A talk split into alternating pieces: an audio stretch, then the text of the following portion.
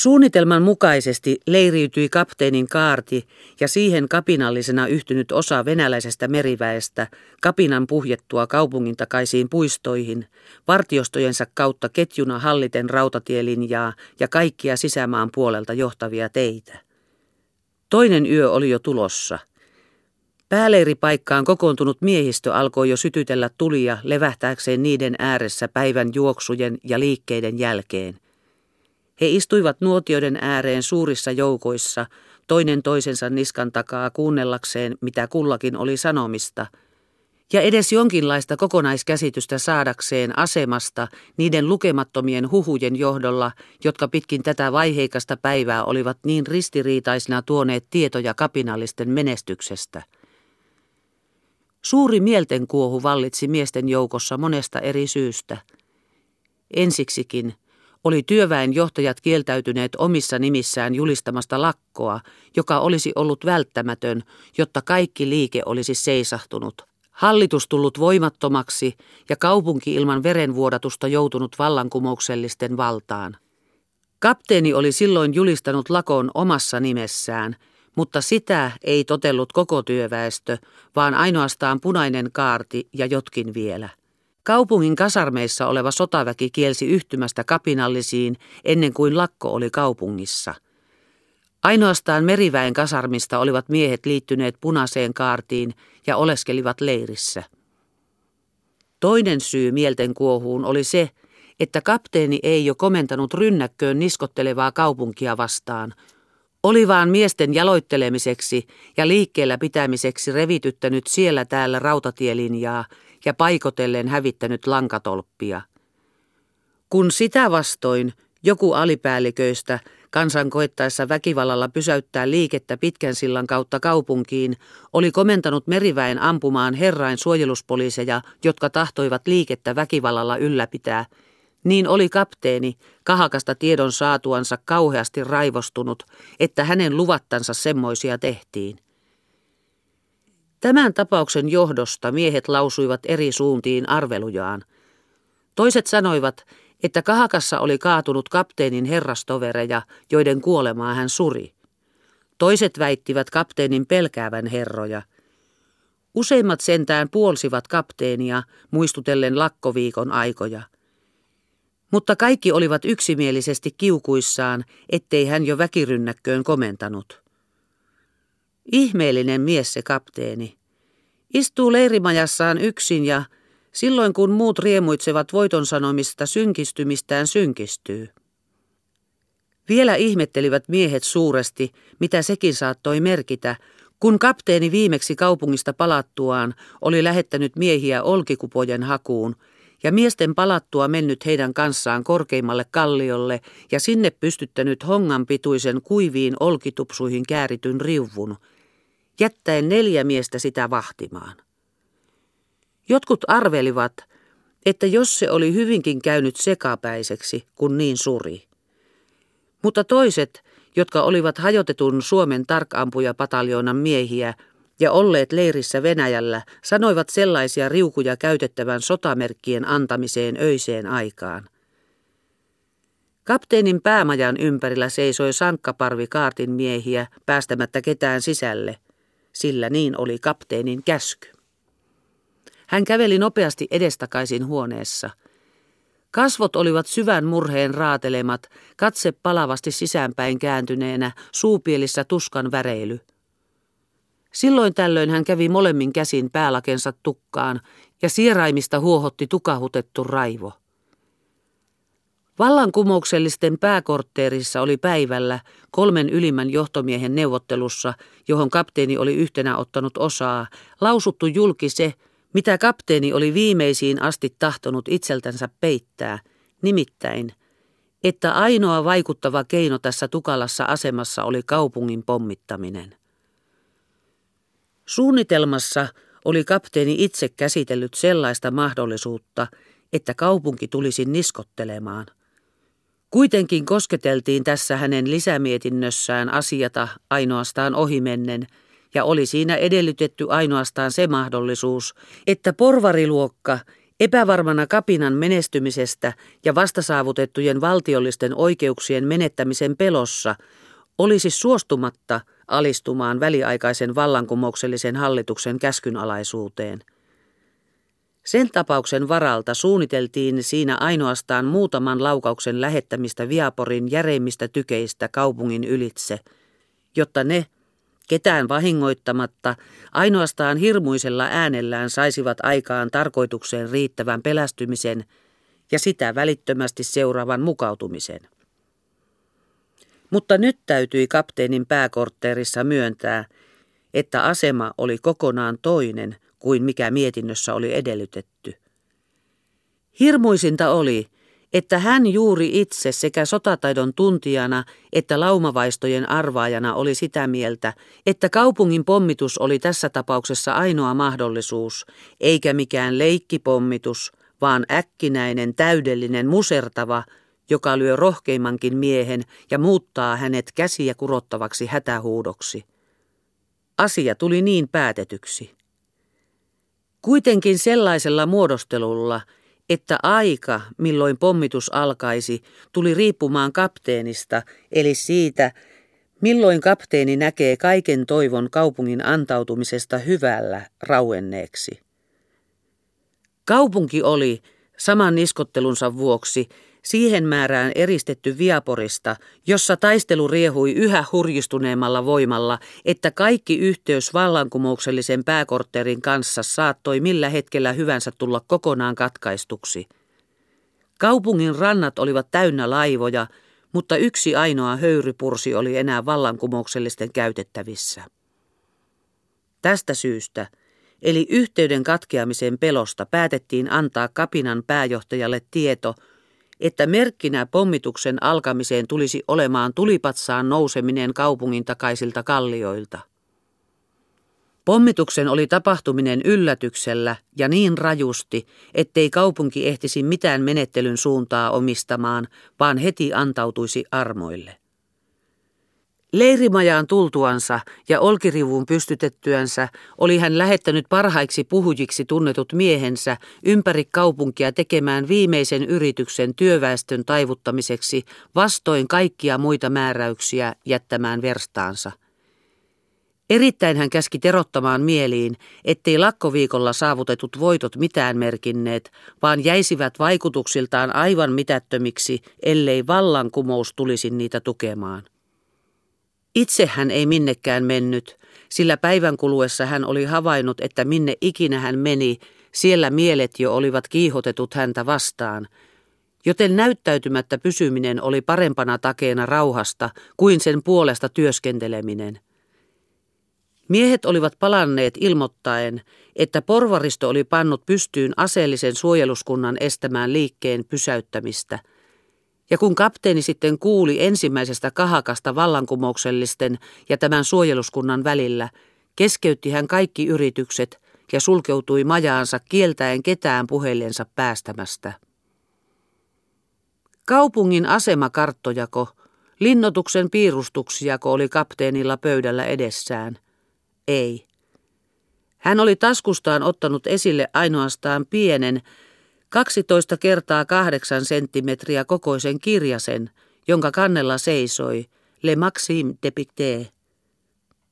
Siitä hän tuon tuostakin katseli punakynällä merkittyjä paikkoja ja taas aina heitti kirjan takaisin pöydälle.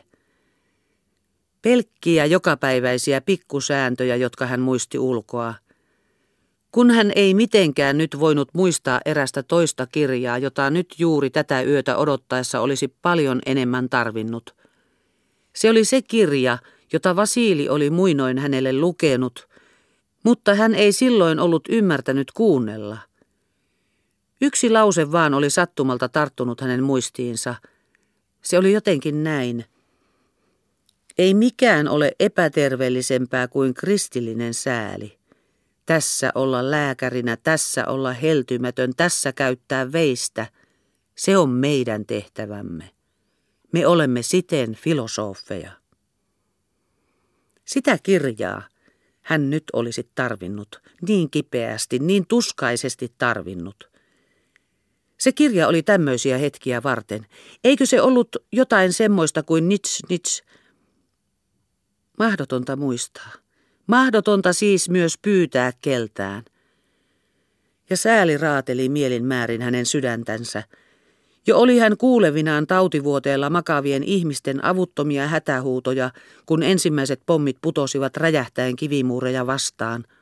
Jo oli hän näkevinään, miten hädissään katuja pitkin juoksevat äidit hakevat lapsiaan, miten palavien rakennusten yläkerroksista ihmiset heittäytyvät alas murhaavia raudansirpaleita purkavien pommien keskelle. Yö teki armotta tuloansa. Vihreän kelmeällä taivaalla puiden välissä näkyi ikkunasta jo kimalteleva tähti.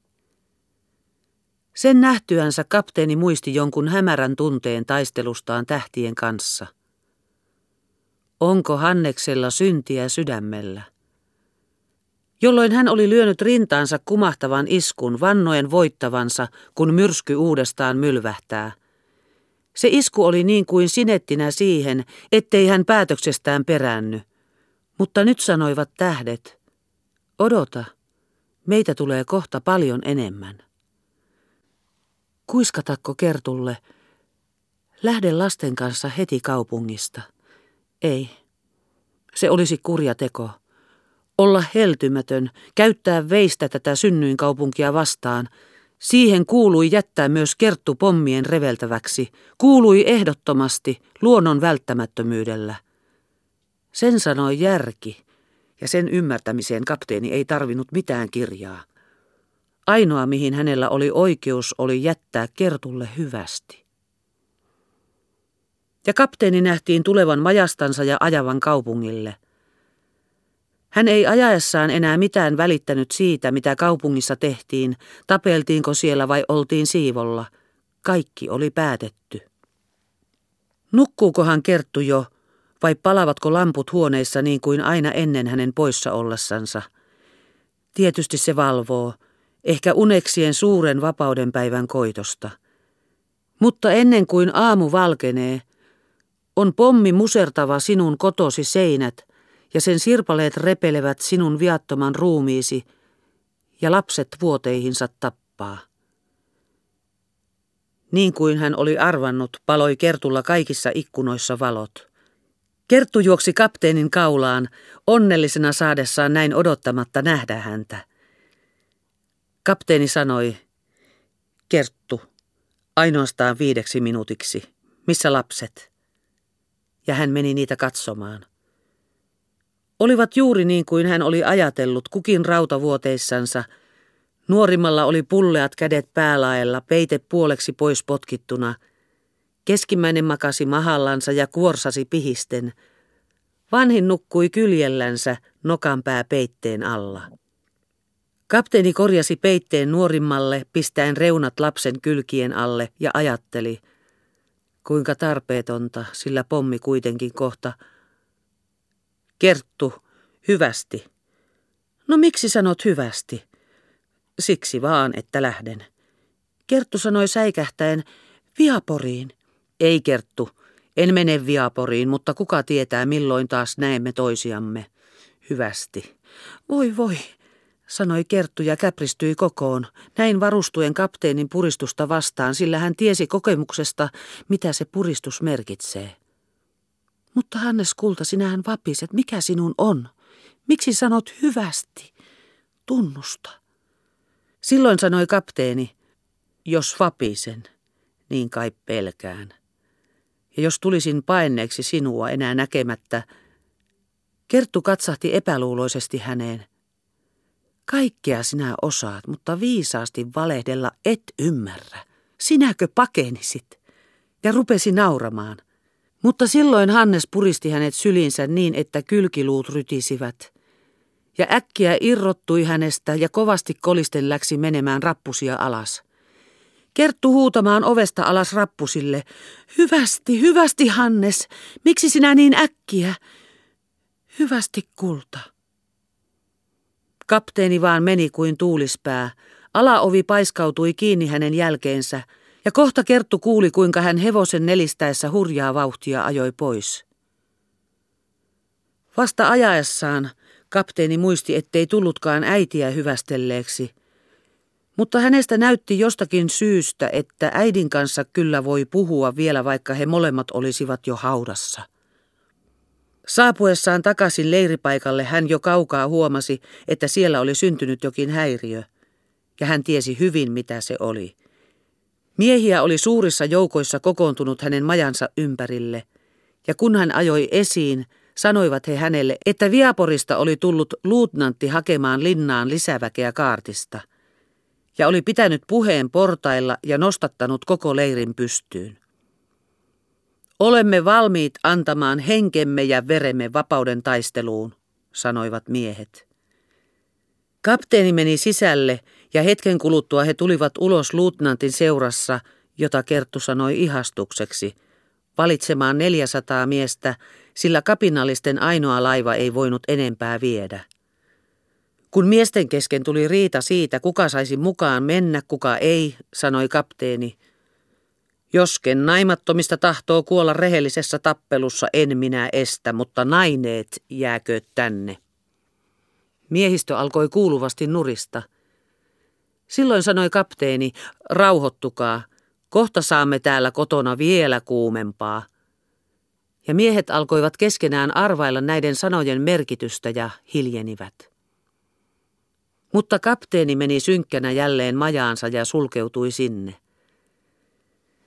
Silloin erottui osa leiriväistä luutnantin ympärille noin 400 miestä, naimatonta, ja he marssivat kohta kaupungin läntiseen satamaan mennäkseen höyrypurteen ja yön pimeässä pyrkiäkseen Aavanmeren kautta kapinallisten hallussa oleville linnoituksen saarille. Mutta päävoima, ylipäällikkönsä käskyä totellen, painui takaisin puistojen metsikköihin. Puoliyön aikaan kapteeni tuli ulos majastaan ja silloin hän näki hinkin seisovan yksinänsä leuka ja kädet portaiden kaidepuita vasten nojautuneina. Hinkki oli tullut kapteenin leiriä katsomaan. Tule, Hinkki, minun kanssani, sanoi kapteeni. Onko sinulla tulta?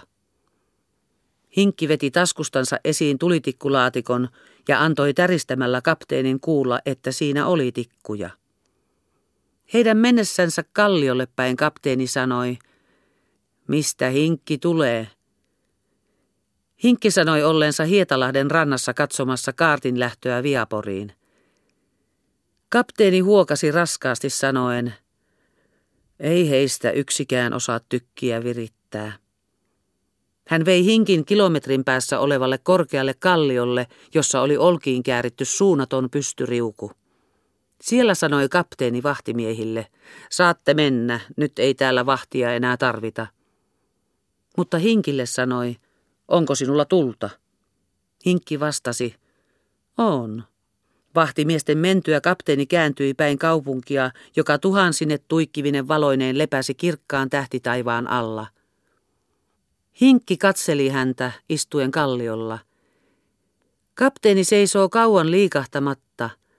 Nyt se nostaa molemmat kätensä päälaelle ja käy tukkaansa, katsoo kauas ylös tähtiselle taivaalle – ja hinkistä alkaa näyttää, että se on kuin jättiläinen, ja että jos sillä vaan olisi kirves kädessä, niin se halkaisisi taivaankin kahtia ja tähdet tippuisivat kilisten alas.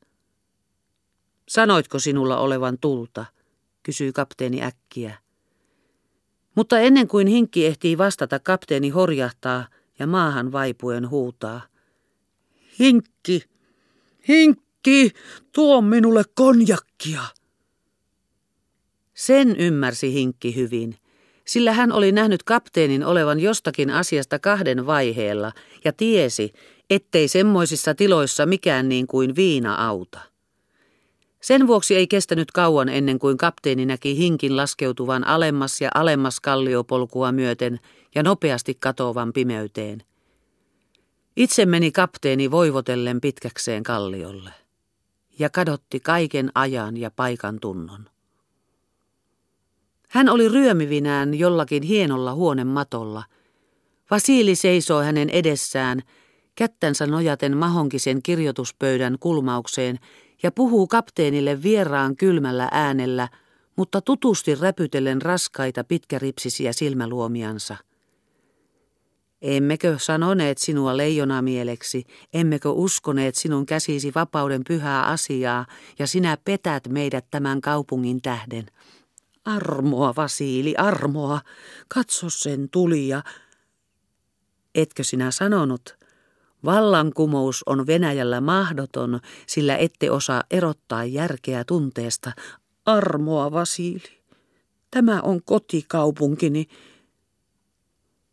Etkö sinä käskenyt avata meren sulkuja upottaaksesi Pietarin miljoonakaupungin ja nyt säälit tätä kylää? Olin siellä suomalainen. Ja puolalainen ja juutalainen kannatti minua. Vasili, täällä olet sinä muukalainen. Astu siis riveistä, sanoi Vasili. Tämän tuomion kuultuansa oli kapteeni juuri astumaisillaan pääpainuksiin masentuneena vallankumouksellisten riveistä, kun joku toi hänelle viinaa antaakseen hänelle toimeen tarvittavaa voimaa. Kapteeni heräsi ja näki hinkin ojentavan hänelle puolillaan läiskähtelevää konjakkipulloa ja kuuli sanovan, tuos on ryyppää. Kapteeni tunnusteli kädellä maata ja ihmetteli, ettei siinä olekaan Vasiilin huoneen hieno matto, vaan ainoastaan sammalta, ja että raaka hinkki likasen punaisella kädellä tarjoaa hänelle semmoista, mikä auttaa toimeenpanemaan hienon Vasiilin tahtoa. Ja kuitenkin oli Vasiili juuri itse sanonut, että vallankumous hävittää kapakat. Mutta kun hän kokonaan valveille kavahti ja näki kaupungin, kävi hän taas tukkaansa, sieppasi pullon hinkin kädestä ja mäiskäsi sen rajusti vasten kalliota.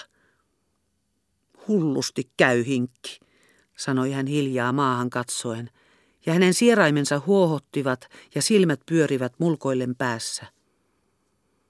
Tämä kapteenin tunnustus suuresti liikutti hinkkiä. Se oli niin kuin ehdoton nöyrtyminen, semmoinen kuin ihmisen pyytäessä toiselta anteeksi. Niin kuin kapteeni olisi tullut alas siltä korkeudelta, jolle oli noussut hinkin yläpuolelle ja sanonut, tunnustan ylemmyytesi. Peittääkseen kapteenin puolesta sitä noloutta, jota tämmöinen nöyrtyminen hänen mielestään täytyi kapteenissa synnyttää, hinkki sanoi haihduttaen, saatana takos sen pullon rikoit. Ja vähän istuttuansa, kun ei kapteeni näyttänyt mielensä masennuksesta selviävän, Hinkki sanoi häntä lohduttaakseen ja hyvittääkseen. No, jos minä nyt sitten menisin sinne heitä opettamaan. Ymmärtämättä minne hinkki tahtoi mennä ja haluten olla yksin kapteeni sanoi, mene mene. Hinkki nousi ylös.